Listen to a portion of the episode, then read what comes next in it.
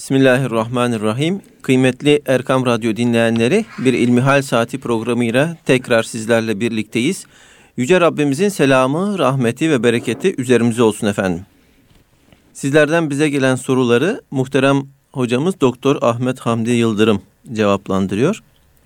Değerli hocam, bize ilk ulaşan soru şöyle. Muhterem hocam demiş dinleyicimiz. Ben bir sadaka ya da bir iyilik yapmaya kalksam sürekli babamın hayrına diyorum. Kendim için bir sevap işleyemiyorum. Bununla ilgili bana ne tavsiye edersiniz? Yaptığım iyilikler bu durumda bana değil de hep babama mı yazılıyor? Beni aydınlatırsanız çok memnun olurum demiş. Elhamdülillahi Rabbil Alemin ve salatu ve selamu ala Resulina Muhammedin ve ala alihi ve sahbihi ecmain. Tabi hayattayken annelerimize, babalarımıza ihsan ile yükümlüyüz. Cenab-ı Allah kendine ibadeti, peşinden de anneye babaya ihsanı, iyilik yapmayı, iyi davranmayı emrediyor. Hali hayatlarında yaşarlarken annelerimize, babalarımıza iyilik yapmanın birinci yolu onların makul ve makbul olan İslam'ın, dinimizin kabul ettiği isteklerini yerine getirmektir. Emirlerine riayet etmek, sözlerinin dışına çıkmamaktır. Nitekim Hz. Peygamber aleyhissalatu vesselam Efendimiz de ana babaya itaat Allah'a itaatdir diyor. Dolayısıyla annemize babamıza iyilik yapmanın, ihsanda bulunmanın, onlara karşı güzel, hoş davranmanın birinci yolu onların gönüllerini yapmak, hatırlarını saymak, sözlerini dinlemek, emirlerini yerine getirmek, hoşlanmadıkları şeylerden uzak durmak demektir. Hali hayatlarında onlara ikramı, ihsanı, her türlü iyiliği yapma imkanımız var. Peki vefatlarından sonra onlara iyilik yapmanın yolu nereden geçiyor? Birinci olarak Hz. Peygamber aleyhissalatü vesselam Efendimizin hadislerine baktığımız zaman şunu görüyoruz. Annesine babasına dua eden bir evlat anne babasının amel defterinin açık kalmasına sebep oluyor. Binaenaleyh anne babamıza duayı ihmal etmememiz gerekiyor. Her daim onlara dua etme mecburiyetimiz tabiri caizse var. Nitekim namazlarımızın sonunda son oturuşumuzda salli barikten sonra Rabbena atina fid dünya haseneten ve fil ahireti haseneten ve qina azaben nar Ey Rabbimiz bu dünyada da öbür dünyada da bizlere güzellikler ver. Cehennem azabından bizleri koru diyoruz. Peşinden de Rabbena gfirli ve li valideyye ve lil mu'minine yevme yekumul hisab. Ey Rabbim annemi babamı beni ve bütün müminleri hesabın görüleceği kıyamet gününde bağışla, affet, mağfiret et diye dua ediyoruz. En azından bu duayı bütün namazlarımızın sonunda yapmayı ihmal etmememiz gerekiyor. Ve münasebet buldukça, imkan buldukça annemize, babamıza duayı ihmal etmememiz lazım geliyor. Bir başka annemiz babamız adına yapabileceğimiz vefatlarından sonra, ölümlerinden sonra bir iyilik, ihsan sayılabilecek şey de onlar adına hayır hasanat yapmaktır.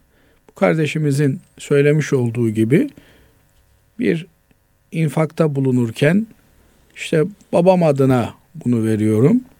Yani sevabı babama gitsin diye.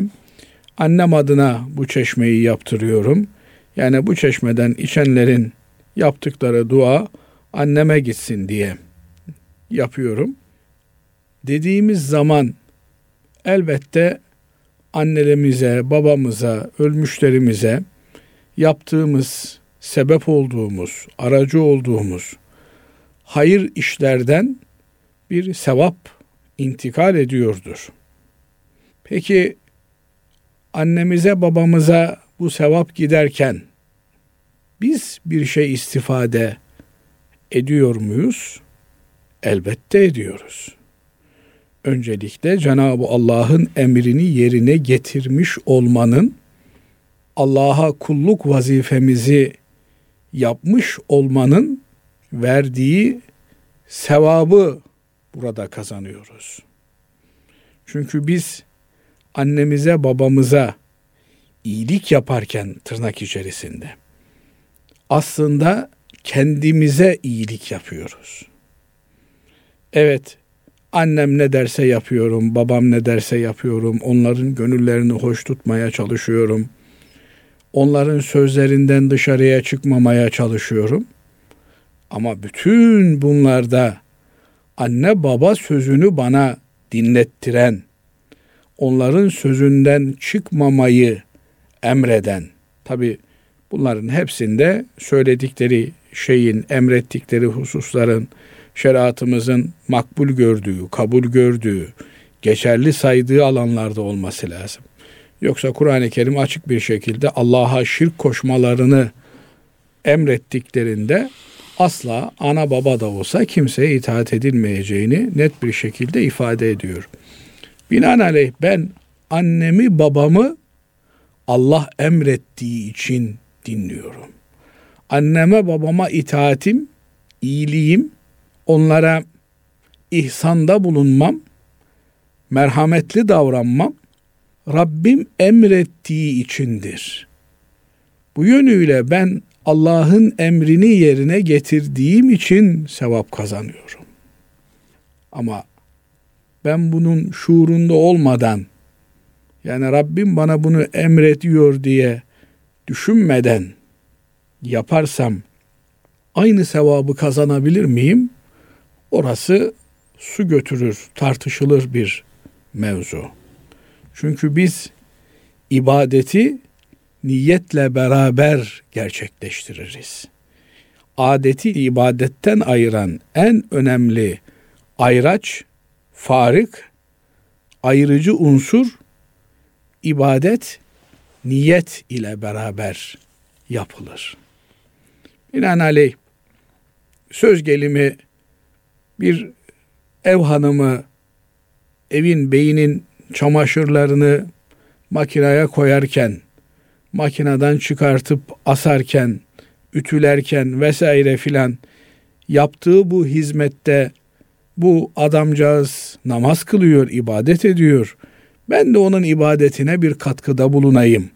Onun çamaşırlarını yıkayayım veya işte ben ibadet edeceğim benim elbiselerim de ibadete layık temiz elbiseler olsun diye niyet ederek çamaşırlarını makineye koyarsa bundan sevap kazanır. Makineden çıkartırken böyle bir niyetle bu hizmetini yaparsa bundan sevap kazanır. Ama beddua ederek efendim ileri geri laflar konuşarak yine mi üst baş çıkarttınız? Yine mi ben bu işleri yapmaya mecburum diye söylenerek bunu yaparsa bundan bir sevap kazanmayacağı aşikardır. Yine bir kimse bir kavgada imkanı olduğu halde kavgayı uzatmamak için eh Allah bilir diyerek geri çekilirse buradan sevap kazanır. İmkanı olduğu halde gayzını, kinini, öfkesini, sinirini bastıran, yutan bir kimse bu hareketini eğer Allah için yapıyorsa sevap kazanır. Ama ya ben burada tek başımayım bir şey söylersem buradan sağ çıkmam diye korkuyla bunu yapıyorsa o zaman bu sevabı kazanamaz. Binaenaleyh bizim anne babamıza itaatimiz, büyüklerimize olan saygımız, küçüklerimize olan sevgimiz, merhametimiz, şefkatimiz, hatta ve hatta hayvanlara olan merhametimiz, Rabbimizin emri olduğu için gerçekleşirse biz Allah'a itaat etmenin sevabını, ecrini, mükafatını yaşarız. O kadar ki Hz. Peygamber aleyhissalatu vesselam Efendimiz bakınız çok önemli bir husus yani buradan ana baba ile olan ilişkilerimizi kıyaslamamız mümkün.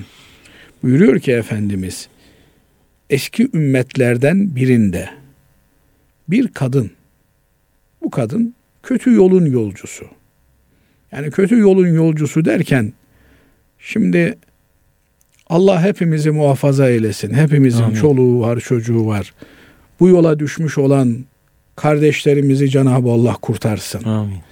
Yani kimse böyle bir kötü yola isteyerek bundan zevk alarak düşmez.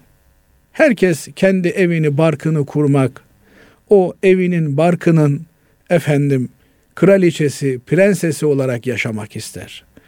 Ama kim bilir ne tür gadirlere, ihanetlere uğramıştır. Zayıf düşmüştür. Kurtulmak için çırpındıkça elinden tutan olmamış, o kötü yollarda kalmış olan insanlar vardır. Cenab-ı Allah onlara imdad etsin. Amin. Bizlere de onlara merhametle bakmayı nasip etsin. Amin. Yani insanoğlu o kadar bazen aciz kalıyor ki o kadınları kullananlara kızmıyor, nefret etmiyor, kin beslemiyor da efendim bu işi meslek haline getirdikleri için zavallı çaresiz bir takım kadınlara karşı olanca kin ve nefretlerini kusuyorlar. Elbette insanın ne olursa olsun iradesine hakim olmaya gayret etmesi ve kendini şeytana, kötüye teslim etmemesi gerekir. Mamafi buyuruyor ki Efendimiz eski milletlerden bir kadıncağız, kötü yolun yolcusu. Bir kadıncağız bir ıssız yerde kuyunun yanından geçerken eğilmiş kuyudan su içmiş. Bakmış ki kenarda da bir köpek hayvancağız susuzluktan kırılıyor. Dilini artık kumlara vuruyor. O kadar bir susuz kalmış hayvancağız merhamet ediyor. Merhamet Cenab-ı Allah'ın Rahman sıfatının, Rahim sıfatının tecellisidir. Allah için Allah'ın mahlukatına acıyor, merhamet ediyor. Ve hayvancağıza su verebileceği herhangi bir kap da yok. Artık ne tür bir ayakkabıysa ayakkabısını çıkartıyor, kap olarak kullanıyor. O hayvancağıza oradan su veriyor. Efendimiz aleyhissalatu vesselam buyuruyor ki Cenab-ı Allah bu kadının merhametini hayvana göstermiş olduğu şefkati, ilgiyi ve alakayı Allah rızası için yaptığı bu ameli o kadar büyüttü ki bu kadının cennete girmesine vesile oldu.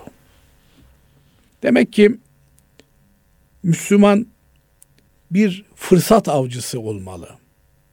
Bunu derken kötü anlamda bir fırsat avcısı değil. Sevap peşinde koşmalı. Allah'ı memnun edebilecek şeyler peşinde koşmalı.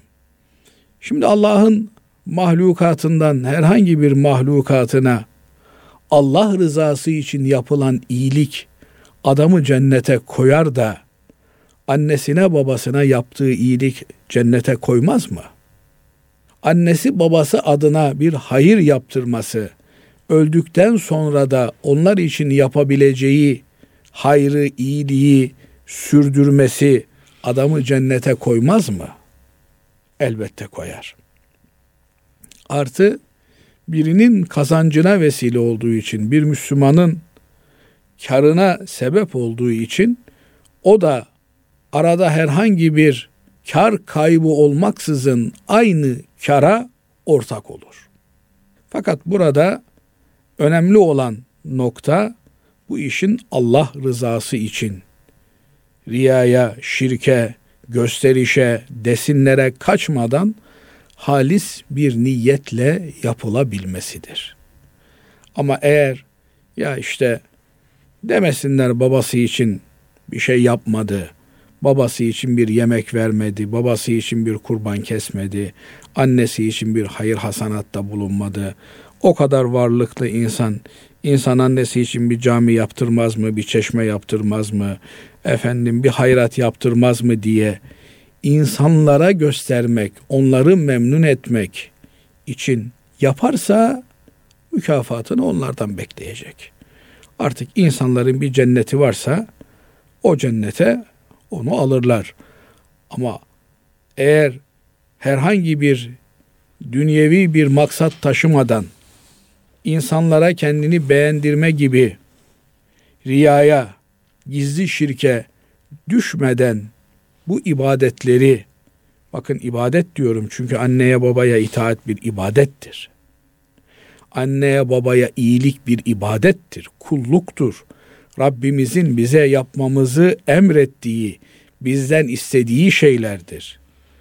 Bu kulluğu, bu ibadetleri halis olarak yapabilirsek bunun mükafatını göreceğimizden hiçbir tereddütümüz olmasın.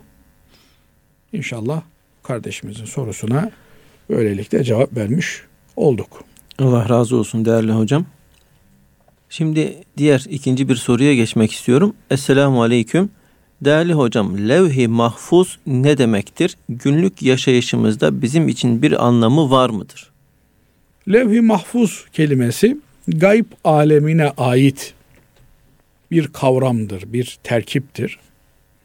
Levh-i mahfuz Kur'an-ı Kerim'de geçtiği için fi levhin mahfuz şeklinde geçtiği için biz bunun varlığından haberdarız. Ne demek gayb alemi? Gayb alemi bizim göremediğimiz, bizim gözlerimizle göremediğimiz, kulaklarımızla işitemediğimiz, duyu organlarımızla algılayamadığımız, hissedemediğimiz şeyler gayb alemine ait olan şeylerdir. Bunlar bizler tarafından görünemeyen, bilinemeyen şeylerdir. Bunlarla ilgili bilgi kaynağımız biliyorsunuz insanoğlu bilgi kaynağı olarak ya duyu organlarını kullanır ya haberi sadık dediğimiz yani yalan olması mümkün olmayan bir bilgi üzerinden, bir haber üzerinden bilgi eder veya vahiy yoluyla bilgi alır. Binaenaleyh bu gayb alemini duyu organlarımızla algılayamadığımız için bizim bunları kendiliğimiz bilmemiz mümkün değil. Dolayısıyla vahiy bilgilerine müracaat ile bunları bilmemiz mümkün. Cenab-ı Allah Kur'an-ı Kerim'inde Kur'an-ı Kerim'in levh-i mahfuzda olduğunu beyan ediyor. Levh kelimesi Türkçemize de geçmiş olan levha anlamına geliyor. Mahfuz korunmuş yani harici unsurların tasallutundan efendim karışması, kurcalaması, irdelemesinden, haberdar olmasından korunmuş, korunaklı bir levha anlamına geliyor. Cenab-ı Allah mahiyetini kendi bildiği, ne tür bir mahiyette olduğunu bilemediğimiz bir levhada kader sırrını muhafaza etmektedir. Cenab-ı Allah ezeli ilmiyle olmuş ve olacak her şeyi bildiğinden bu bilgisinin tecelligahı olan ilk yer levh-i mahfuz korunan muhafaza edilen levha buradan meleklere vakti zamanı geldiğinde bir takım talimatlar geçilmekte. Bununla ilgili detayları da bilmiyoruz. Bildiğimiz olay Kur'an-ı Kerim'de böyle bir terkibin, tamlamanın, betimlemenin geçtiği korunaklı bir levha da bulunduğunu söylüyor Cenab-ı Allah Kur'an-ı Kerim'in. ilmi ilahinin, sırrı kaderin oradan vakti zamanı geldiğinde melekler gerekli talimatları alıyorlar. Bu arada bazı menkıbelerde bir takım Allah dostlarının levh-i mahfuza muttali olduğu, bu levh-i mahfuzdan bir takım bilgileri gördükleri yönünde anlatımlar söz konusudur. Şimdi adı üstünde muhafaza altında olan, korunaklı olan, dışa kapalı olan bir nesne olduğuna göre, bir şey olduğuna göre dışarıdan bunun içerisine nüfuz etmek, içinde olandan haberdar olmak mümkün değildir. Fakat bir takım Allah'ın özel kullarının Cenab-ı Allah'ın bildirdiği bir takım bilgilerle mücehhez olmaları mümkündür. Bu yönüyle onların sahip oldukları bilgileri levh-i mahfuza atfetmek, oradan alınan bir bilgi olarak aksettirmekte hakiki anlamıyla, gerçek yönüyle kabul edilebilecek bir şey değildir.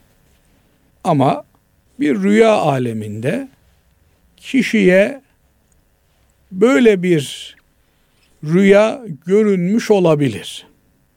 Bu onun hakikaten levh-i mahfuza muttali olduğu, ondan haberdar olduğu anlamına gelmez. Şunu da biliyoruz ki bu şey her neyse Allah'ın Azze ve Celle Hazretlerinin mahiyetini bildiği Allah'ın koruması altındadır. Allah dilediğine buradan bildirir. Nitekim gayb ile ilgili de Cenab-ı Allah gaybın anahtarı Allah'ın elindedir. Ondan başkası gayba Allah'tan başkası gayba muttali değildir. Ama az önce ifade ettiğimiz noktaya dönecek olursak gayb bizim duyu organlarımızla algılayamadığımız, bilemediğimiz, bize gizli olan, saklı olan bir alem. Fakat bizdeki duyu organlarının gücünün üstünde bir güce sahipse bir kimse mesela mahlukattan biliyorsunuz köpeklerin koku alma duyuları insanın ikine göre çok çok üstündür.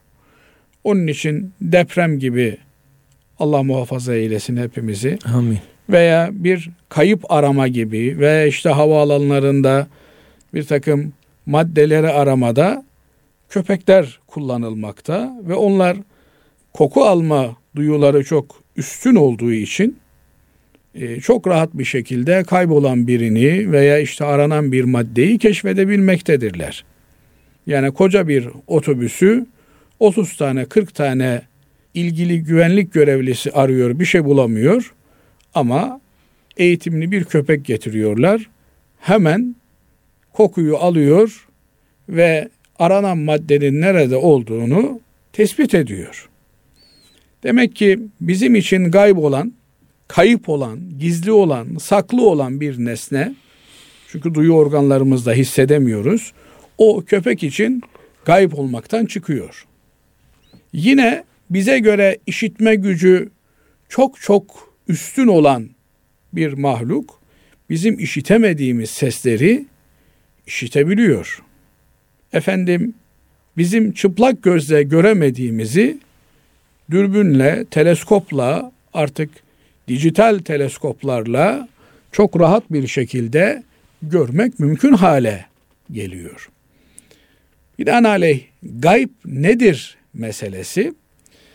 Belki benim göremediğim, bana göre gayb olan, gözü keskin olan, efendim işitme duyusu keskin olan size göre gayb olmayabilir. Bu yönüyle de biliyorsunuz artık çok farklı alanlarda çalışmalar yapılıyor. Biz beş tane duyu organımızın olduğunu biliyoruz. Ama altıncı duyu organından, altıncı histen bahsediliyor. Bir sezgiden bahsediliyor. Bu yönüyle bir takım şeylere muttali olabilen insanlar olabilir. Fakat bu levh-i mahfuz düzeyinde saklı olan bir şeye muttali olmak anlamına asla gelmez. Fakat bir takım misaller, bir takım konuları anlatmak için verilebilir. Burada asıl olan konunun anlatılmasıdır. Yoksa o misalin üzerinde takılmak, onunla ilgili kafa yormak doğru değildir. Mesela bir menkıbe anlatılır. Denir ki müritlerden bir tanesi mürşidinin, şeyhinin levh-i mahfuzda cehennemlik olduğunu görür. Keşfi açılmıştır. Böyle bir habere muttali olmuştur. Bunun üzerine üzülür, tadı kaçar. Bir müddet sonra mürşidi oğlum hayırdır sende bir değişiklik var deyince saklayamaz açıklamak zorunda kalır. Bunun üzerine mürşidi olan, şeyhi olan zat ona der ki evladım der biz o ibareyi 40 senedir orada görüyoruz. Ama gidecek bir yer yok. Ne yapalım şimdi orada cehennemlik yazıyor diye nereye sığınalım, nereye kaçalım? Şimdi burada anlatılmak istenen ne olursa olsun bir insanın Allah'a kulluktan vazgeçemeyeceği, Allah'a kulluk yapmaya devam etme mecburiyetinde olduğudur. Anlatılmak istenen nokta budur. Diğer meseleler işin kurgu tarafıdır. Çünkü ne müridin ne şeyhin levh-i mahfuza muttali olup da öyle bir şey söyleyebilme imkan ve kudreti yoktur. Ama bazen bu asıl konu anlatılırken konuyu izah edebilmek için bir takım kurgu cümleleri, kurgu misalleri verilir. Hatta Türkçemizde bununla ilgili teşbihte hata olmaz denir. Yani sen birini birine benzetmişim. Bu teşbihteki diğer unsurların üzerine takılma. Önemli olan nedir? Vecihi şebehtir, benzetme yönüdür. Oradan sen hisse almaya bak. İnşallah e, dilimizin döndüğünce izah etmeye çalışabilmişizdir. Allah razı olsun hocam. Teşekkür ediyoruz. Bir hanım dinleyicimiz sormuş. Efendim kişi sabah mümin, akşam kafir olacak. Hadisi şerifi nasıl anlaşılmalıdır? Evet kıyamet alametlerinden biri olarak Efendimiz Aleyhisselatü Vesselam imanın ve küfrün kolaylaşacağından bahsediyor. Akşam mümin olarak yatan sabah imansız olarak kalkacak. Sabah imansız olarak dışarıya çıkan akşam mümin olarak evine dönecek şeklinde bu mealde ifadede hadisler zikrediliyor. Bunlar tabi kıyamet alametleri kıyametin ne zaman kopacağı bilinmediği için alametleri üzerinden bir tedirginlik halinin devamı endişeli bir bekleyiş içerisinde olması Müslümandan beklenen bir durum.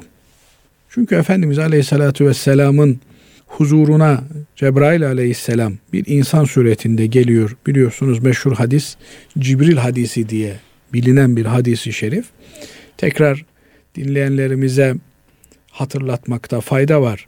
Hazreti Ömer Efendimiz anlatıyor, ondan rivayet ediliyor.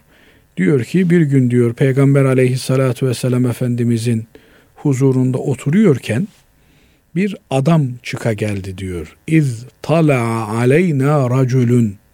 Bir adam adeta üzerimize doğdu diyor. Bir adam çıka geldi.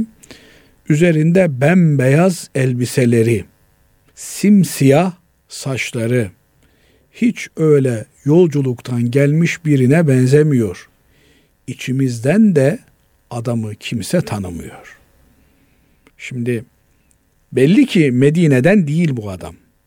Ama dışarıdan gelmiş olması demek bu adamın günlerce deve üzerinde çölde gelmesi demek. O zaman üstü başı toz olmalı. Saçı sakalı toza bürünmeli ama öyle değil diyor. Hiç toz bulaşmamış saçına sakalına. Simsiyah. Üzerindeki elbisesi de bembeyaz. Geldi dizini Hazreti Peygamber aleyhissalatu vesselam Efendimizin dizlerine dayadı diyor. Sonra soru sormaya başladı. Burada eğitimin nasıl olacağına dair bir işaret de var. Yeri gelmişken, hatırıma gelmişken ifade edeyim. Diz dize, göz göze, gönül gönüle eğitim. Birebir eğitim ve eğitimin en önemli ayağı soru sormak. Soru sormak ihtiyaç hissetmek anlamına geliyor. Adamın bir sorusu varsa, ihtiyacı varsa, ona cevap arıyorsa o cevabı bulduğunda aldığı cevap onun için kalıcı bir bilgi haline gelir. Ama birinin ihtiyacı yokken siz ona bir şey anlatıyorsanız, bir şey veriyorsanız onun kıymeti bilinmez. Şimdi bir adam düşünün susuzluktan ölmek üzere. Ona siz götürmüşsünüz işte ne bileyim dünyanın en değerli ressamının tablosunu vermişsiniz. İşine yarar mı? Yaramaz. Yaramaz. O ne bekliyor? Su. Bir bardak su bekliyor. O bir bardak suyu verirseniz kıymete geçer. Hora geçer derler bizim oranın ifadesiyle. Şimdi dolayısıyla bizim eğitimlerimizde başarısız olmamızın temel saiklerinden bir tanesi ihtiyacı olmayan şeyi biz evlatlarımıza öğretmeye çalışıyoruz. Ama ihtiyacı var buna. Bunu ben biliyorum babası olarak, öğretmeni olarak, hocası olarak. Ha, eğer sen bunun o çocuğun ihtiyacı olduğunu biliyorsan, öyle inanıyorsan, çocuğun da böyle inanmasının yolunu, zeminini bulman, hazırlaman gerekiyor. Yoksa sen anlatırsın, onun bir kulağından girer, öbür kulağından çıkar. Onun için dil öğretemiyoruz. Niye öğretemiyoruz? İhtiyaç hissetmiyor. Ama birden fazla dil bilen bir çocuk, işte sizin gibi mesela diyelim ki Balkanlarda yaşamış, hem Türkçeyi biliyor, hem kendi memleketinin işte ne bileyim Bulgarcayı biliyor, Boşnakçayı biliyor, Arnavutçayı biliyor. Kardeşler daha iyi dil öğrenebiliyorlar. Niye? Dilin ihtiyacını hissetmiş çünkü. Bir lisanın ne kadar mühim olduğunu hissetmiş, kavramış. Bu yüzden bizim öncelikle evlatlarımızı sınıflardan çıkartarak hayatın içerisinde hayatla yüz yüze getirmemiz, ihtiyaçları onlara göstermemiz. Bak evladım bu senin ihtiyacın. Bunu bilmezsen hayatın burasında bocalarsın. Hasılı kelam geliyor Cebrail aleyhisselam. Daha sonra öğreniyoruz hadisin sonunda Cebrail olduğunu. Bembeyaz elbiseli, simsiyah saçlı bu zat geliyor. Dizini, dizlerini Hazreti Peygamber Efendimizin dizlerine dayıyor. Ondan sonra diyor ki Mel iman. İman nedir? Efendimiz cevap veriyor. İman Allah'a, peygamberlerine, meleklerine, kitaplarına iman etmen, ahiret gününe iman etmen, hayrın ve şerrin, kaderin Allah'tan olduğuna iman etmendir diyor. Peşinden hmm, anladığını ifade edercesine mel İslam diyor. İslam nedir?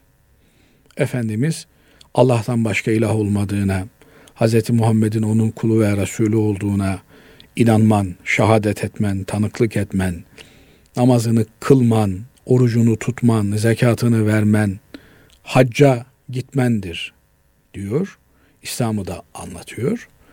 ondan sonra onu da kavramış bir şekilde ihsan nedir diyor. Efendimiz buyuruyor ki ihsan iki basamaklıdır. Birinci basamağı Allah'ı görüyormuş gibi Allah'a ibadet etmendir. En ta'budallaha ke enneke tarah. Allah'ı görüyormuş gibi Allah'a ibadet etmendir. E, o kıvamda değilim ben Allah'ı göremiyorum. Görüyormuş gibi de olamıyorum. O zaman Allah'ın seni gördüğünü bilerek, düşünerek Allah'a ibadet etmendir. Fe in lem tekun terahu fe innehu yarak. Sen onu göremiyorsan da o seni görüyor. O zaman Allah'ın seni gördüğünü düşünerek her an Cenab-ı Allah'ın seni gördüğünü, senin ne yaptığını bildiğini bilerek bu şuurla ibadet etmek, Allah'a kulluk vazifemizi yerine getirmek. Şimdi biz buraya kadar nedir? Dindir diyoruz bunlar. İslam var, iman var, ihsan var. Bunlar dindir diyoruz. Ama bitmiyor. Bu zatın sorusu ne diyor? Metessa'a. Kıyamet ne zaman diyor.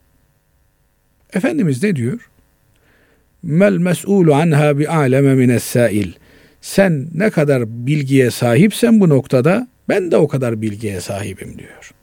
Ben senden fazla bir şey bilmiyorum diyor. Dolayısıyla bu noktada bir bilgi veremeyeceğini ifade edince sorunun şekli değişiyor. Alametleri nedir diyor. Ahbir niyan alamatiha. Kıyametin alametlerinden haber ver diyor. Efendimiz de kıyametin alametlerinden sayıyor. İşte bir cariyenin, kadının kendi efendisini doğurması. Yalın ayak, çırılçıplak e, deve çobanlarının, hayvan çobanlarının bina yarışına girmeleri kıyamet alametlerinden birkaç husus dile getiriyor. Sonra adamcağız geldiği gibi kalkıyor gidiyor. Ve enteresan bir şey her sorduğu sorunun peşinden aldığı cevabı sadakte doğru söyledin diyerek tasdik ediyor. Hazreti Ömer diyor ki hayret ettik diyor. Hem öğrenmek için bir şey soruyor hem de peşinden kalkıyor doğru söyledin diye tasdik ediyor. Sonra kalkıp gidiyor. Efendimiz buyuruyor ki bu gelen kimdi biliyor musunuz? Sahabe-i kiram efendilerimiz her zaman olduğu gibi diyorlar ki Allah ve Resulü bilir diyorlar. Efendimiz bunun üzerine etakum Cibril yuallimekum dinekum. Size dininizi öğretmek üzere Cebrail aleyhisselam geldi diyor. Din dediği ne o zaman? Burada mevzu edilen, konuşulan şeyler. Bir, iman. iki İslam. Üç, ihsan. Dört, kıyamet evet. alametleri. Binaenaleyh müminin kıyamet alametleriyle ilgili bir endişe içerisinde olması. Eyvah kıyamet yaklaşıyor. Eyvah bak şu alamet de ortaya çıktı. Bak şu da görüldü. Acaba yarın kıyamet mi kopuyor diye bir endişe içerisinde olması onun dininin bir parçası, dininin tamamlayıcı bir unsuru. Bundan olmak üzere kıyamet alametlerinden bir tanesi de kişinin sabah mümin sabahlayıp akşam kafir olması, akşam kafir geceleyip sabaha mümin kalkması. Bu hadisi şerifi alimlerimiz izah etmişler. Bakınız şimdi hadis inkarcıları dediğimiz adeta Peygamber aleyhissalatü vesselam Efendimiz'i e, bir postacı gibi haşa getirmiş Kur'an-ı Kerim'i bırakmış. Ondan sonra hmm, hiç konuşmadan gitmiş. Biri olarak tasavvur edip hiçbir şey söylemediğini, hiçbir pratiğinin bir uygulamasının olmadığını, hayata dair bir eğitiminin, öğretiminin olmadığını iddia edermiş gibi hadisleri reddeden bir güruh var, bir topluluk var. Burada şunu yeri gelmişken ifade etmek gerekir ki bir hadisi şerifin sağlam olarak bize gelmiş olması önemli bir kriterdir. Ve elhamdülillah bu meyandan olmak üzere binlerce sağlam olarak bize gelmiş olan işte Buhari-i Şerif'te, Müslim-i Şerif'te, diğer hadis kitaplarımızın pek çok rivayeti sağlam olarak elimize gelmiş. Bunun sağlam olarak elimize gelmesi bir kriter olduğu gibi bunu sağlam olarak anlamak da önemlidir. İşte burada doğru olarak, sağlam olarak, sahih olarak anlama noktasında herkesin anlayışı bir olmaya bilir. Bu yönüyle hadisleri anlamaya çalışırken geçmiş alimlerimizin nasıl anladıklarına dair, ilk dönem alimlerimizin nasıl anladıklarına dair onların yazdıkları eserlere, görüşlerine müracaat etmemiz gerekiyor. Niye? Çünkü bu dinin ana kaynağı Hazreti Peygamber aleyhissalatu vesselam Efendimiz'dir. Kur'an-ı Kerim o peygambere indirilmiş bir kitaptır.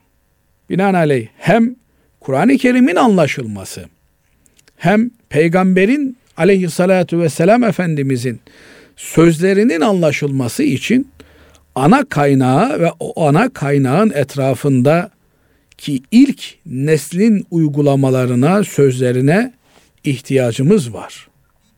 Bu noktada hareketle o kaynaktan uzaklaştıkça anlayışlarımızdaki farklılıklar ana kaynağın ana muradından sapmaların ortaya çıkacağı muhakkaktır. O yüzden her zaman için ilk kaynaklara müracaat etme ihtiyacı vardır. Alimleri bize baktığımız zaman onlar diyorlar ki bu hadisi şeriflerle ilgili efendim insanlar amel cihetiyle Müslümandırlar ama bazen bir ameli yapmadıkları halde günahkar olmak gibi bir durum söz konusu iken o ameli yapmamayı mazur gösteren bir inkarın içerisine girerlerse dini imanı kaybetmiş oluyor. Söz gelimi yatsı namazını her Müslümanın kılması gerekiyor. Akşam eve gelmiş beyefendi hanımı da demiş ki bey yatmadan namazı kılalım da öyle yatalım. Şimdi bu adamcağız namazı kılmadan yatsa namazı kılmamış olsa namaz kılmamanın günahı söz konusu olur. Ama namaz kılma teklifine nedir bu kardeşim? Gece de mi kurtuluşu yok bunun? Gece de mi namaz, gündüz de mi namaz diye namazı inkar eden haşa bir tavrın içerisine girerse Allah muhafaza etsin dinden imandan çıkmış olur. Akşam evine geldi. Evde televizyonda bir tartışma var. Bu tartışmada da Allah'ın dini tartışılıyor.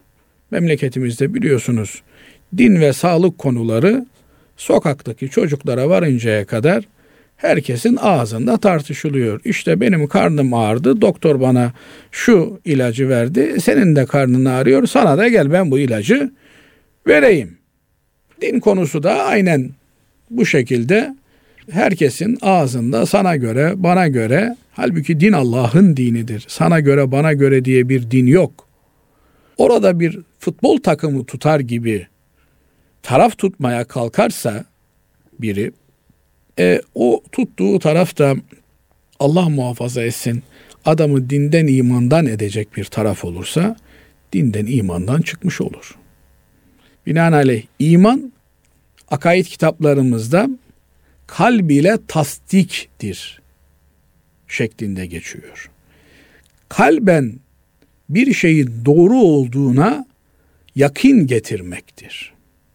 Şimdi Kur'an-ı Kerim 6000 küsür ayet. Bunlardan bir tanesini reddedecek olursa bir insan Allah muhafaza etsin. Dinden, imandan çıkmış olur. Bugün işte efendim faiz Allah'ın haram kıldığı bir yasak. E bu dönemde faizsiz olmuyor bu işler. Böyle haram mı olur, yasak mı olur diye bir itiraz cümlesi kullanacak olsa Allah muhafaza etsin. Adam dinden imandan kendini tecrid etmiş olur. Ama peşinden la ilahe illallah Muhammedun Resulullah dedi. imanını tazelemiş olur. Kamet getirdi. Ne diyoruz biz kamette? Allahu Ekber, Allahu Ekber. Allahu Ekber, Allahu Ekber. Eşhedü en la ilahe illallah. Eşhedü enne Muhammeden Resulullah diyoruz. Kelime-i şehadetleri okuyoruz. Bunu da bilerek okuduğunda imanını icmalen tazelemiş, yenilemiş oluyor. Binaenaleyh din meselesi söz konusu olduğunda hassas olmamız lazım geliyor. Onun için İmam-ı Azam Efendimiz Ebu Hanife'nin oğlunu dini konularda tartışma yapmaması noktasında uyardığını görüyoruz. Oğlu diyor ki babasına, baba diyor, tamam diyor sen dini konuları bir tartışma konusu yapmamı yasaklıyorsun. Bu işlerden uzak dur diyorsun bana ama sen de bu konuları tartışıyorsun diyor. Görüyorum ben. Evladım diyor biz bunu tartışırken başımızın üzerinde bir kuş varmış ve her an uçabilir endişesiyle dikkatli dikkatli konuşuyoruz. Şimdi bakın Basri hocam sizinle bir dini mesele tartışıyoruz. Allah muhafaza etsin diyelim ki bu meselenin bir ucu da imani bir mesele, insanı dinden imandan edecek bir mesele. Ben tartışma programında sizi alt etmek için sizi öyle bir noktaya getiriyorum ki siz de diyorsunuz ki kardeşim ben onu kabul etmiyorum. Ben bu dinin hakikatini reddediyorum, kabul etmiyorum. E siz eğer dinden çıkıyorsanız Allah muhafaza etsin, o noktaya sizi ben getirdiğim için, ben sebep olduğum için benim de sizinle aynı durumu paylaşmam söz konusu oluyor. Dolayısıyla dini konuları tartışma zeminine sokmamak gerekiyor. Din tartışmak için gönderilmemiş. Yani Cenab-ı Allah Kur'an-ı Kerim'i amel edelim diye göndermiş. Oranın Kur'an'daki hakikatlere iman edelim diye göndermiş. Alın bunu tartışın diye göndermemiş bunu. Zaten bugün e, gençliğimizin, insanımızın deizm tehlikesi. Yani ben Allah'a inanırım, Allah'ın dışında her şey hikaye diye sadece Allah'a inanan, peygamberi dışlayan, dini dışlayan bir akıma yönelmesinin sebeplerinden, en temellerinden biri de bu. Dini tartışma alanına koyarsanız orada tehlike baş gösterir. Orada ne olur? İşte bana göre, sana göre halbuki haram Allah'a göre haramdır. Helal Allah'a göre helaldir. Eğer bir adam kendini din hususunda bana göre şöyle, ona göre böyle diye şekillendirmeye başlarsa tehlikeli bir eşeğe gelmiş demektir. Allah muhafaza etsin. Onun için bu hadisi en net anlayacağımız ifade insanların dini tartışma zeminine çektikleri ortam kıyamet alametlerinden biridir. Böyle bir tartışma zeminine çekersen dini bugün haklı bir noktadan savunursun, müminsindir. Yarın yanlış bir noktadan bir argüman üretirsin. O zaman da dinden çıkmış sayılırsın. Bir ikinci anlamı da mümin ve kafir kelimelerinin mümin şükrünü eda eden, nimeti sahibine atfeden anlamına da gelir. Niye? Mümin emniyet veren, eman veren demektir. Binaenaleyh nimetin sahibini bilmek o nimetin devamını temin eder. Devamının emanı garantisidir. Kafir demek ise nankör demektir. Yani insanlar birbirlerine minnet etmedikleri, Allah'a minnet etmedikleri, Allah'ı hayatlarından tecrit ettikleri bir döneme doğru gidiyorlar. Şimdi bu yönüyle de baktığınız zaman dün yokluk zamanlarımızda yani en azından ben kendi açımdan tahlil ettiğimde 30-40 sene önce evet ben çocukluk olarak böyle fakir bir çocukluk görmedim. Bir yoksulluk, yoktur kelimesi yoktu bizim ailemizde. Ama bir zeytini bir defada ekmeğe katık yaptığımızı da hatırlamam. Yani bir zeytin 2-3 lokma ekmekle katık yapılır yenirdi. Ve o kıt kanaat imkanlar, o günün şartları bizim yaşadığımız muhit için öyleydi. Her lokmada hamd edilir, şükredilirdi. Yani o az olan nimeti verenin Allah Azze ve Celle olduğu hatırlanır. Her daim bir şükür hali söz konusu olurdu. Şimdi bolluk döneminde sanki müktesep hakkımızmış gibi ya bak hemen yanı başımızda çocuklar ölüyorlar. Açlıktan ölüyorlar yani bombayla ölüyorlar ayrı. Bir de haftalardır kursaklarına bir şey girmeyen çocuklar var, bebekler var. Yani bunlar günahsız insanlar. Allah'ın günahsız kulları bunlar. Yani eğer biz çok iyi insanız diye bu nimetlere sahip olduysak e bu çocuklar bizden çok çok çok daha iyi kullar ama o yokluk içerisindeler. Ne oldu? Şükrü hayatımızdan çıkarttık. Sahip olduğumuz nimetlerin sahibinin Allah olduğunu unuttuk. İşte küfranı nimet. Akşam mümin olarak yatıyorsun, sabah kalkıyorsun, kafan bir şeye bozuluyor, o yok, bu yok, kavga gürültü çıkıyor, huzur kayboluyor. Dolayısıyla psikolojisi insanların şükür olmadığı için bozuluyor. Bir yönüyle böyle anlamak da mümkün bu hadisi şerifi. Yani kıyamete yakın nankörlük, kafirlik, nimet bilmemezlik, şükürsüzlük alıp başını gidecek. Ama mümin olan insanda bu geçici bir durumdur.